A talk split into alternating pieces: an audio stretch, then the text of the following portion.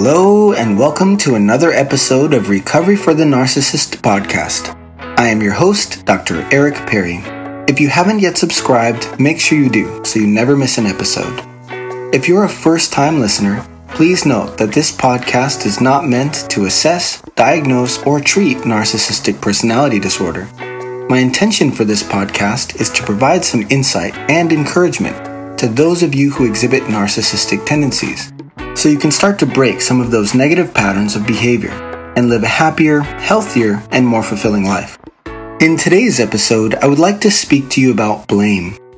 It's not uncommon for individuals who exhibit characteristics of narcissism to blame others when things go wrong. This may be done without any thought as to who is actually responsible. This behavior is done so often that you may not realize you are doing it. This is because blame can serve as a form of self protection and it can be weaponized to be used against another person. By shifting the blame onto others, you are able to protect your ego, and most importantly, to preserve the identity you project to the world.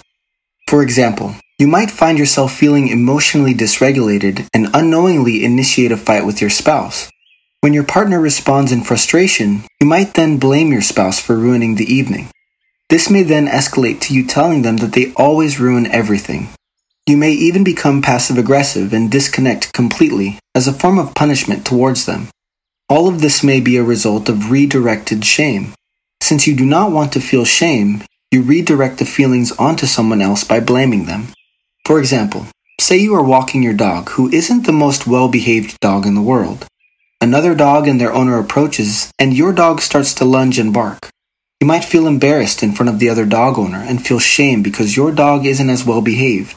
Instead of letting yourself experience the feeling of shame and normalizing your embarrassment, you might look at your partner and say, You see, you should have let me train and discipline our dog. Blaming others allows you to avoid responsibility for any situation that might hurt your ego. Particularly, if you are not feeling in control of your life, you may blame others to avoid feelings of shame for the situation you are in. And you may attack the other person's character as a way of deflecting the emotional discomfort that they are experiencing. For example, by initiating an argument with your spouse, you are able to deflect and project your negative feelings onto them. These feelings may be that you are inadequate in some way. By attacking the other person, they become the ones with the problem, not you. You might then believe that it's your spouse that has the issue. All of this allows you to keep your idealized, projected self intact. This behavior falls in line with the idea that it can feel easier to control your environment than it is to control how you're feeling inside. I want to take a moment to tell you great job for being here and listening. My hope is that by listening to this podcast, it will help you become more aware of the thought process behind your behaviors. Another thing to be aware of is that you might be using blame as a form of punishment towards yourself or anyone else who makes a mistake. When a narcissistic individual feels shame, is often expressed as blame. This is because shame is an emotion that is difficult to feel. Shame can make all of us feel uncomfortable. It is a feeling of humiliation and discomfort when we become aware that we did something wrong. Narcissistic individuals do not only see the behavior as wrong, but also feel that there is something wrong with them. They have learned that if they make a mistake, they are worthless, a bad person, and they do not deserve to exist. In a healthy and nurturing environment, children are taught through the mistakes they make.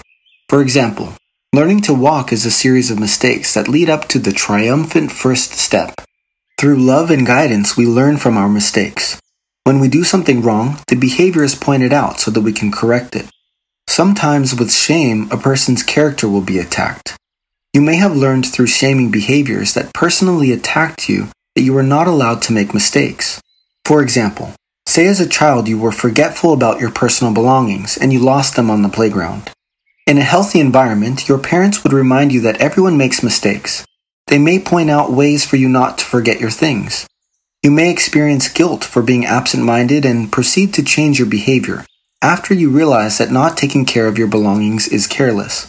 In a toxic environment, if you lost your belongings on the playground, you would be personally attacked. You might have been yelled at and told that you are stupid for not paying more attention. You may have been asked, What is wrong with you? And you might have been looked at as if there was something wrong with you. This toxic behavior would result in you internalizing their criticism. You would begin to believe that there is something wrong with you and that you are a bad person. Ultimately, you would have learned that if you make any mistake, you are a bad person and not the behavior. This deeply embedded thought pattern would teach you to feel obligated to feel that you are bad and that something is wrong with you whenever a mistake is made. This lesson that you are bad if you make a mistake is so well learned and it becomes an automatic response. It is likely that you are not even aware that you are doing this to yourself and others. You are not only shaming yourself, but have also learned to shame those around you. With this mindset, if your significant other makes a mistake, your first response may be to criticize them and make them feel bad. And if you make a mistake, you will cast the blame to others, so you will avoid feeling the shame. It's important to learn to distinguish guilt from shame in order to be able to take ownership of your mistakes. When we make mistakes, we will often feel guilt about our behavior. Acknowledging the guilty feeling is important. By feeling and accepting the discomfort of guilt, it will help you avoid blaming others. For example, being passive aggressive towards my spouse so that she does what I want is the wrong behavior to exhibit in a healthy relationship.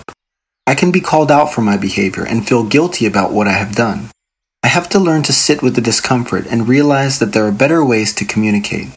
In this example, the behavior is wrong, not the person. By learning to distinguish between feelings of guilt and shame, you can begin to exhibit healthier behavioral patterns, which can ultimately have a positive impact on your life. And by practicing these healthy responses, you can begin to undo negative thought patterns that you have grown accustomed to. I want to remind you to be kind to yourself. We are all a work in progress. Remember, just take it one day at a time.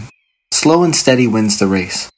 Thank you so much for joining me for another episode of Recovery for the Narcissist podcast. I am your host, Dr. Eric Perry. Until next time, see you soon.